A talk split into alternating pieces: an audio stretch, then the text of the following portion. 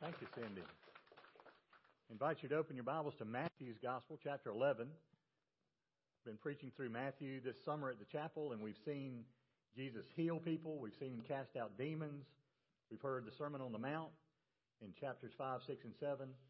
And then he begins healing people again. And crowds are coming, thousands. It's not just hundreds anymore, it's thousands of people are coming. We know when he fed the 5,000, there's probably 15,000 there, counting the women and children. And so we get to this passage, and the title of the message is Come to Jesus. Look at this next picture. We got it.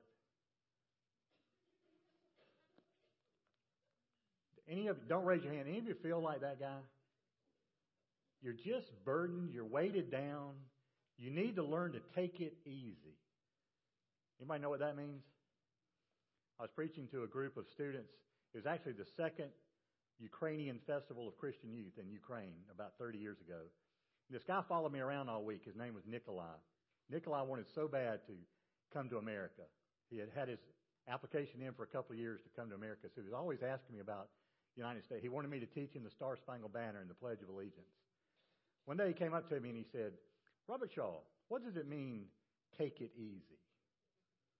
I said, well, that's interesting. He had learned to speak English by the ham radio. He listened to the ham radio to London, England, and Rockingham, North Carolina.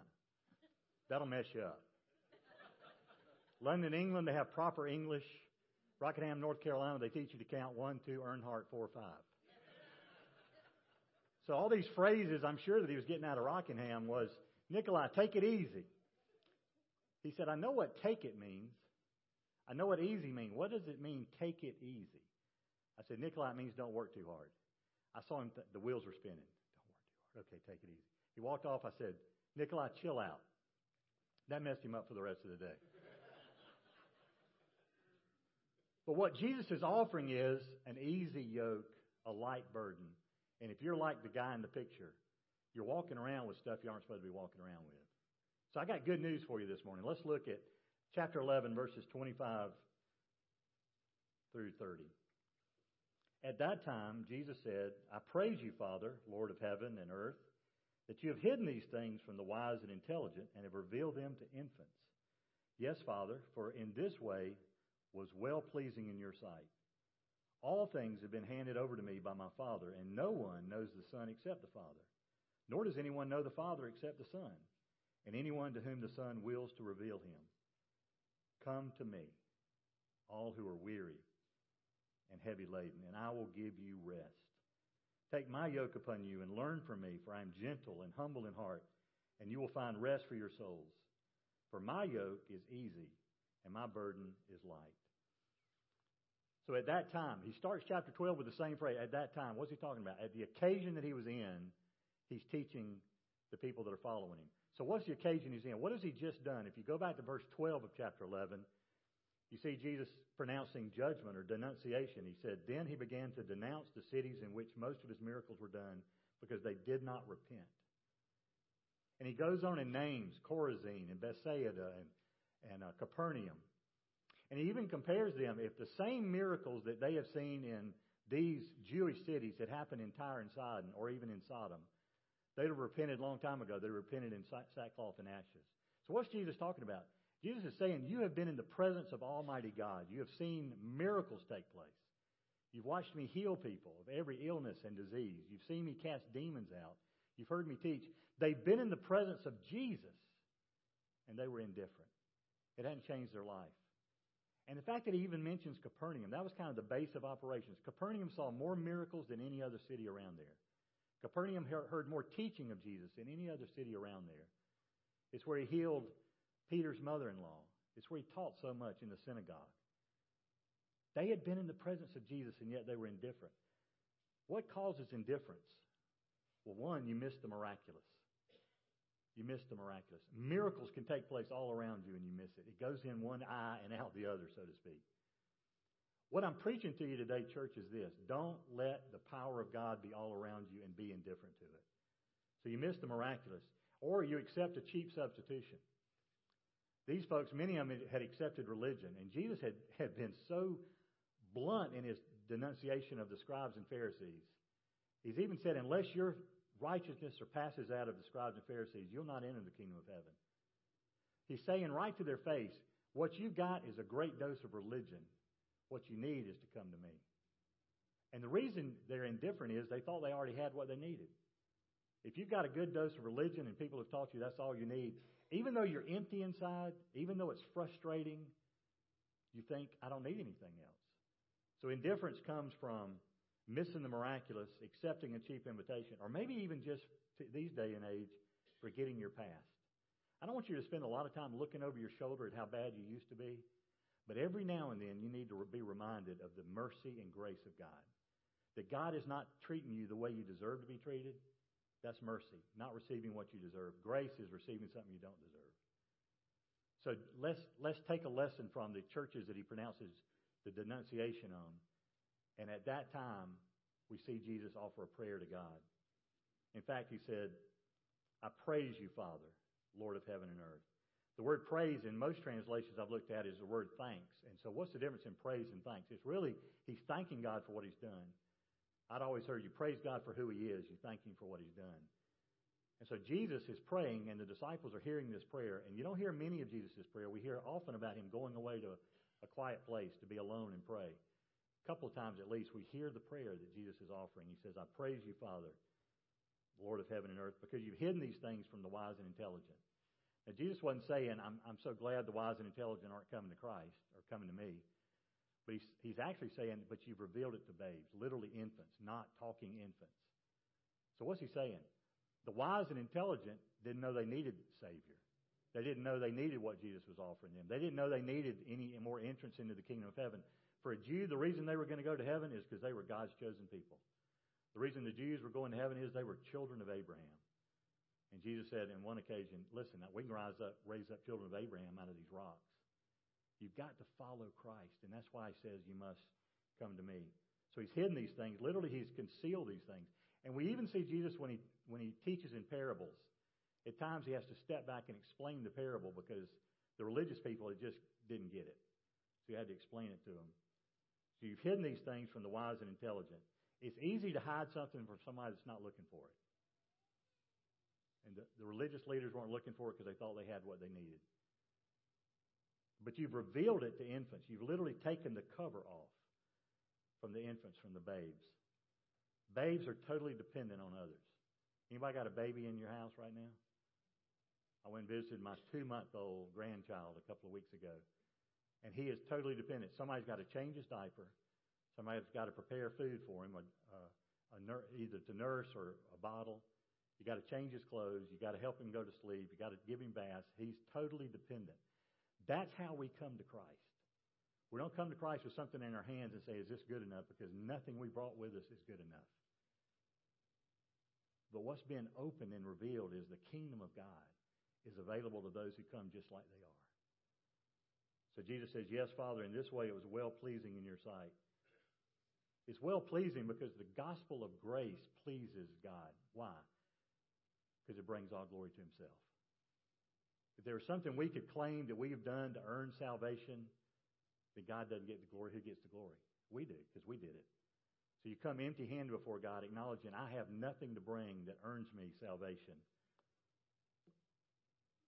But you've revealed it to babes. 1 Corinthians 2.14 says, But a natural man does not accept the things of the Spirit of God, for they are foolishness to him, and he cannot understand them because they are spiritually appraised. So how are we going to know God? We're going to know Him because the Spirit of God reveals Him, or Jesus reveals Him. So that's the prayer of Jesus. But I want you to see the divinity of Christ. This is going to upset the Jews that are listening. The divinity of Christ. All things have been handed over to me. Three indications in this verse of the divinity of Christ. Number one, all things have been handed over to me. All power, all authority, all sovereignty has been handed over to me by the Father. So Jesus is truly, fully God, fully man. A concept the Jews didn't get. And keep in mind, Jesus has been prophesied over 300 times in the Old Testament. So when the Jews rejected him, they were rejecting the fulfillment of Old Testament prophecy. They didn't get it because they thought they had it, even though Jesus was plain when he spoke to them. So first, first indication of divinity of Christ is all things have been handed over to me. Then he says, to me by my Father. He's claiming equality with God. Why? Because he was equal with God. He was part of the Godhead, the Father, Son, and Holy Spirit. A Jew would never refer to God as my God. They may refer to him as our God nationally from the country or the fact they were Jews, but there was never a personal, intimate relationship with the Father. And that's what Jesus is claiming when he said, They've been handed over to me by my Father. And then the knowledge of the Son and the Father. No one knows the Son except the Father. No one knows the Son to recognize, to be fully acquainted with, except the Father. Nor the Father except the Son. And then listen, and anyone who chooses to reveal him. So, John 1 8 says, No one has seen God at any time. The only begotten God who is the bosom of the Father, he has explained him. So Jesus came to tell us about the Father. Nobody knows the Father except the Son. Nobody knows the Son except the Father and those who Jesus has chosen to reveal him. That's why Jesus came. Jesus came to be the light of the world, to show us the Father. And so Jesus knows the Father and and no one knows the Son. So the third indication of divinity is that he knows, has knowledge of the Father. And Jesus has taken the lid off, the cover off of who God is. And then the great word, Come to me. I think this is really the first invitation. Jesus has been preaching, he's been expecting repentance. But Jesus is saying, Here's what I want you to do in re- response to the preaching that you've heard, the teaching, the miracles. Come to me. Come. In order to come, you must leave one thing behind to advance to another. If you think you've got what you need, you're never going to come to Jesus. But repentance means turning from the direction you were going and heading in an opposite direction. I know I've heard students at camp say, Jesus got a hold of my life this week, turned my life around 360 degrees. Think about that a minute. That means you were walking away from God, you did some kind of holy shuffle, and you're still walking away from God. repentance is 180, and that's what Jesus is requiring. He was requiring repentance of 180. So come. You won't come if you think you've already found what you're looking for. Coming also means submitting to the Lord. When you come to Jesus, it involves a word that we don't like using in the church. I listened to a radio preacher on my way. In fact, this was when I lived in Gastonia, traveling to Mount Holly. Listened to a radio preacher. He said, I just got back from Eastern Europe. And I had a conversation with my interpreter. And the reason this caught my attention and I had to listen to what he had to say is I'd been preaching the Ukraine not long before that. And I had an interpreter. I had this 15 year old kid named Misha. Misha got on my nerves before we were done. I was there for about 10 days. Misha thought it'd be funny one day to come and pour water over my head out of my bottle. I was near Chernobyl. Our pastor had prayed that I'd come back with glowing reports. Anybody that knows anything about Chernobyl knows you're trying to stay away from there because you don't want to glow or have your kids have eight fingers on one head. But Misha came up to me and was going to pour water on my head one day, and I said, Misha, if that's if you pour that water, it'll be the last thing you do. I didn't mean I was going to kill him, but I think that's the way he took it. He said, I believe you, Robert Shaw. So this guy is preaching about a conversation he had with his interpreter, and as interesting as as interested as the Ukrainian youth were in young people in America, we're also interested with Christianity in Ukraine. And so the pastor said, "What do you think about American Christianity?" And the and the interpreter said, "Well, it's interesting you say that because I've studied American Christianity." And he said that one of the things most interesting is there's a word y'all use in American Christianity that we don't use in Eastern Europe. He said, in fact, you used not to use this word. You used to use a different word. And somewhere in about the 1960s, you replaced one word with another word. Are you interested in knowing what the word is? The word we use in American Christianity is commitment. The word we used to use is the word surrender. Why is there a difference? When we make commitments, what are we doing? We're talking about ourselves. Here's what I'm going to do for you, God. I promise I'll try harder. I'll do better. Commitments. We don't only make commitments, we make what? Recommitments. What's God expecting? Jesus is saying, Come to me. He's not asking you to fill out a comment card. He's not asking you to fill out a commitment card. He's asking you to surrender, to turn from the way you were going and turn to Him and submit to His lordship, His authority. The third thing that come means you believe in Him, you place your faith in Him. If you've placed your faith somewhere else, coming to Jesus means you've now turned and you're placing your full, undivided faith in Him. You believe in Him what you see, and you believe in Him what you hear. He is the Son of God. He is God. He is the Savior of the world. So Jesus says, Come. And he says, Come to me. When you're, when you're tired and worn out, where do you turn? Some people turn to TV, food, work, alcohol, naps. I remember being in college getting stressed out studying for a test, and I'm just thinking, man, I need a nap. The nap doesn't help me do better on the test. It just means the test is closer to coming about, and I'm not studying. So come to me, all who are weary, those who feel fatigued, those who are working hard. This condition already already existed. He's saying, "Come to me if you look like that guy with all the luggage on your back." If you've allowed the worry of the world, the cares of the world, and maybe even religion to pile stuff on your back, Jesus is saying, Come to me, all who are weary and heavy laden. Sometimes burdens pile up. I think they pile up without us noticing it. Have you ever quit a job or taken an exam and all of a sudden it was like a breath of relief? It's over. And all the pressure of the job that you just walked away from or all the pressure of the exam that you just took it's gone because you're not worried about those things anymore. Jesus is saying, Come to me, all who are weary and heavy laden. Anybody here ever gotten sick and tired of being sick and tired? I remember as a teenager sitting in the driveway of a friend of mine named Tim, and we had just gotten back from a youth retreat where God had done miraculous things. And we had made all these commitments to God. And I looked at Tim and I said, Tim, I want it to be different this time. I'm tired of coming off a retreat, making all these commitments to God, and two weeks later, I'm right back where I was before the retreat. Tim said, Let's pray hard. I don't know what that looks like, praying hard. It means you squint your eyes real tight and grunt, I think. Oh! That's not surrender. That's, again, that's commitment. That's saying, okay, I'm going to pray hard. You're basically saying to God, God, I'll try harder.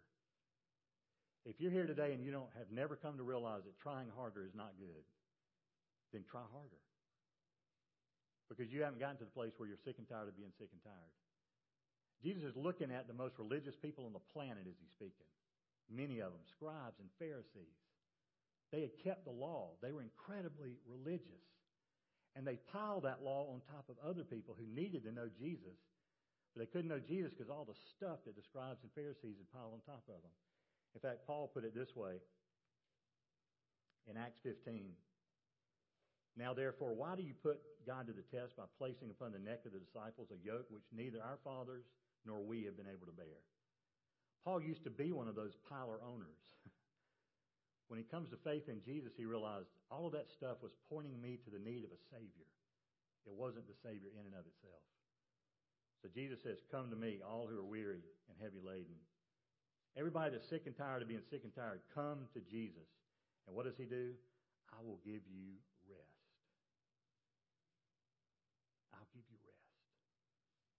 I think about Psalm 23, just the first few verses. Let me read it for us. The Lord is my shepherd. This is David speaking. The Lord is my shepherd. I shall not want. He makes me to lie down in green pastures. He leads me beside quiet waters. He restores my soul. The word for soul there is also the word breath. It, basically, what David's saying is, He gives me back my breath. How many of you entered this place this morning just needing God to breathe life back into you? You're a child of God. You've been following Him for a while. But you've let the cares of the world burden you. You've allowed things to make you weary and heavy laden. Today, you just need to say, God, give me back my breath.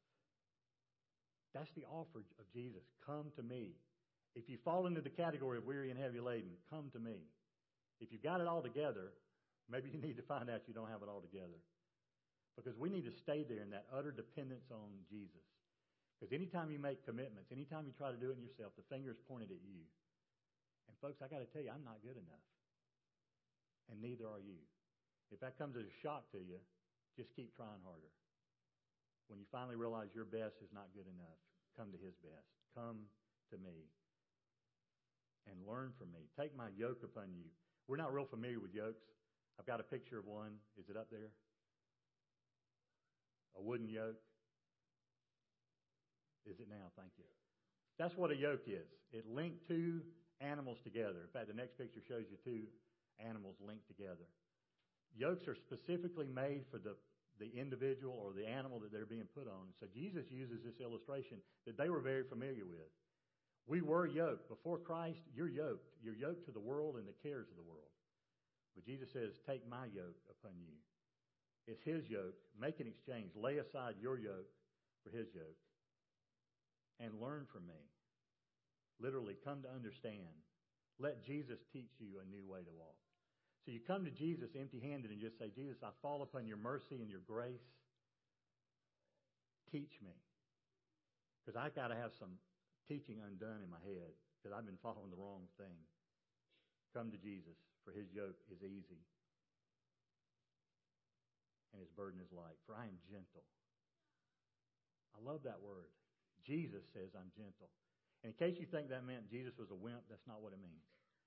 Jesus was a carpenter by trade. You ever hang out with carpenters? They're incredibly strong. He walked everywhere he went. He's in incredible shape. Jesus was a man. So when he says, I am gentle, don't be offended by that word, men. We need to come to one who's gentle. There's a setting on our washing machine at home. It's called the gentle cycle. There isn't a thing in my wardrobe that needs to go in the gentle cycle. In fact, for ladies, they have special bags they put stuff in to wash it in woolite. Just the word woolite. That, that doesn't sound like it's going to be aggressive. I need, I need borax mule power detergent. I need something that's going to get in there and fight for me. Well, that's because it's gentle. Jesus says, Come to me, for I am gentle. The word literally means power under control. You ever been on the back of a horse and realize that horse is probably smarter than you are and a lot heavier than you are, got a lot more muscles than you have, that are stronger than you. But a horse that can be ridden is one who's gentle. And that's what Jesus says. I am gentle. Come unto me, those who are weary and heavy laden, and you'll find rest. For I am gentle, and my burden is light. Is light. 1 John 5 3 says, For this is the love of God, that we keep his commandments, and his commandments are not burdensome. So, what Jesus wants to do is take you from the picture of one who's weighted down and can barely walk. You're going through the airport with all your carry on luggage and the wheels quit working. And Jesus saying, lay that aside. Why are you carrying that? Take my burden. Yes, Jesus has something for you to do. Jesus didn't save you to become a pew potato. He saved you to become a minister, a missionary. So take his yoke upon you. Take his burden upon you. If you come to something other than Jesus, you're going to be disappointed. But if you seek to serve God with a gentle and humble spirit and heart, you'll, not, you'll find rest in it. You won't be focused on you. So here's the invitation for the day come to Jesus. If you walked in here burdened and heavy laden, lay it down. You may not know Jesus Christ as your Lord and Savior. Come to Him as, as your Savior today. Maybe you're a Christian and you realize, Robert, what you've said speaks more to me about the burden that I've been carrying. The weight is heavy. And I've taken it on myself. I've walked away from Jesus. I haven't been surrendered to His Lordship. I've been the Lord of my own life. Turn it over to Him. Respond to His invitation. Come to me. Let's pray together.